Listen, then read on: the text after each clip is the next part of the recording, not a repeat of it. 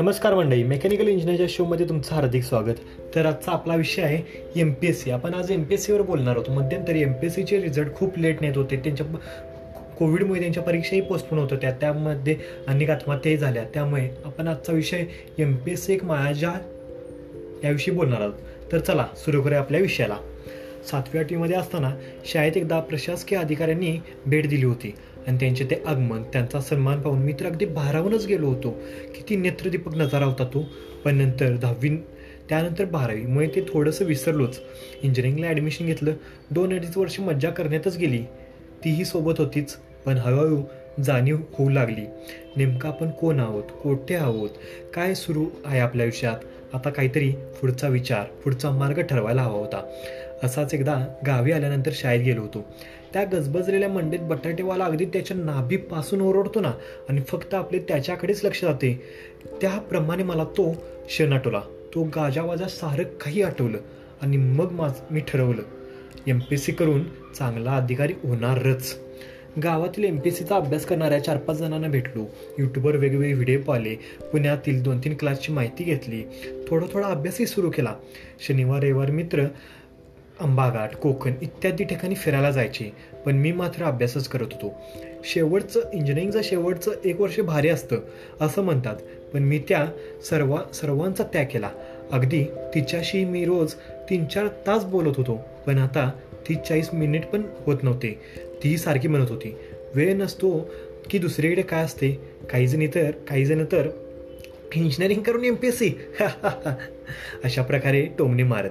तर कोण अगदी ताट मार तर कोण अगदी विचारलं बाय तू काय करत आहेस? पुढं काय? मी अगदी ताट मानेने सांगत असे. इंजिनिअरिंगच्या शेवटच्या वर्षाला एम पी एस सीचा अभ्यास करतोय पण त्यांच्याकडून प्रोत्साहन मिळण्यापेक्षा स्पर्धा परीक्षा वय इंजिनिअरिंग जमलं नाही म्हणून इथे की काय? अजून मग किती वर्ष बापाचा पैसा वाया घालवणार? अशा प्रकारे टोमणे मारत. असं ऐकून मन अगदी खचलं जात असे. नेमकं आपला निर्णय चुकतो की काय? मी नक्की अधिकारी होईल ना? जर काहीच झालं नाही तर काय करायचं? प्लॅन बी तर कोणता आहे आपला? असं अनेक प्रश्न सतावत रात्रीची झोप लागत नसे. अभ्यास करताना त्या भूताच्या कथेतील भूत जसं नाचतं ना त्या प्रकारे हे प्रश्न सारे माझ्यासमोर नाचत होते. पण मी मनाशी ठरवलं होतं. काही झाले तरी अधिकारी बनायचंच.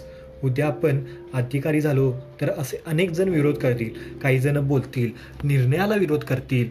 मग तेव्हा असंच मन खच खचून कसं चालणार आहे? आता अशा गोष्टींची सवय आपल्याला व्हायलाच पाहिजे. असा विचार करून मी पुन्हा जोमाला अभ्यासाला सुरुवात करत असे. इंजिनिअरिंग पूर्ण झालं.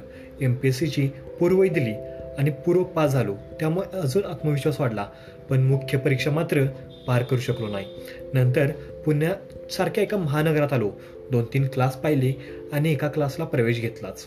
सगळं काही नवीन असल्याने ते एक प्रकारचं वेगळंच वातावरण होतं. प्रत्येकजण अभ्यास चालू घडामोडी याबद्दलच बोलत होता.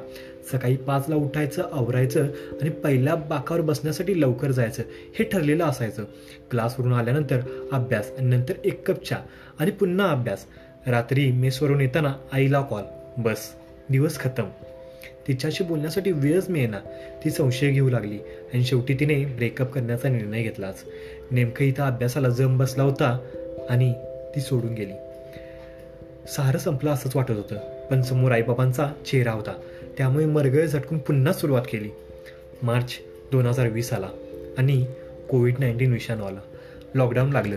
सगळं काही बंद झालं. परीक्षा पुढे गेला. घरी आल्यामुळे त्या अभ्यासाचं चक्रच बदललं.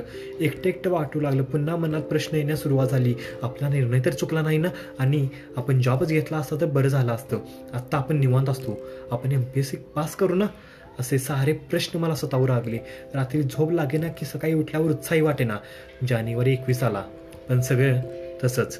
नेमकं अभिमन्यूप्रमाणे आपणही चक्रव्यूहात अडकले की काय असे वाटू लागले. पण मनाशी ठरवले हे चक्र भेटायचे. कोणी किती टोमणे मारत किंवा एम पी सी एक मायाजाल म्हणू देत आता आपण मागे हटायचे नाही. करेन किंवा मरेन. तर मंडई तुम्ही एम पी एस सीचा किंवा यू पी एस सीचा किंवा इतरही स्पर्धा परीक्षेचा अभ्यास करत असाल तुम्हालाही असे अनेक टोमणे ऐकायला मिळतील. खूप म्हणजे मला आता तुम्हाला जास्त माहिती असेल माझ्यापेक्षा. त्यामुळे तुम्ही पूर्णपणे ह्याकडे दुर्लक्ष करा. तुम्ही तुमचं ध्येय तुम तुम्हाला काय बनायचे आहे ते ठरवा आणि तिकडे आणि तिकडेच फक्त तुमची वाटचाल सुरू ठेवा. तुम्हाला आणि तुमच्या प्रवासाला ऑल द बेस्ट धन्यवाद.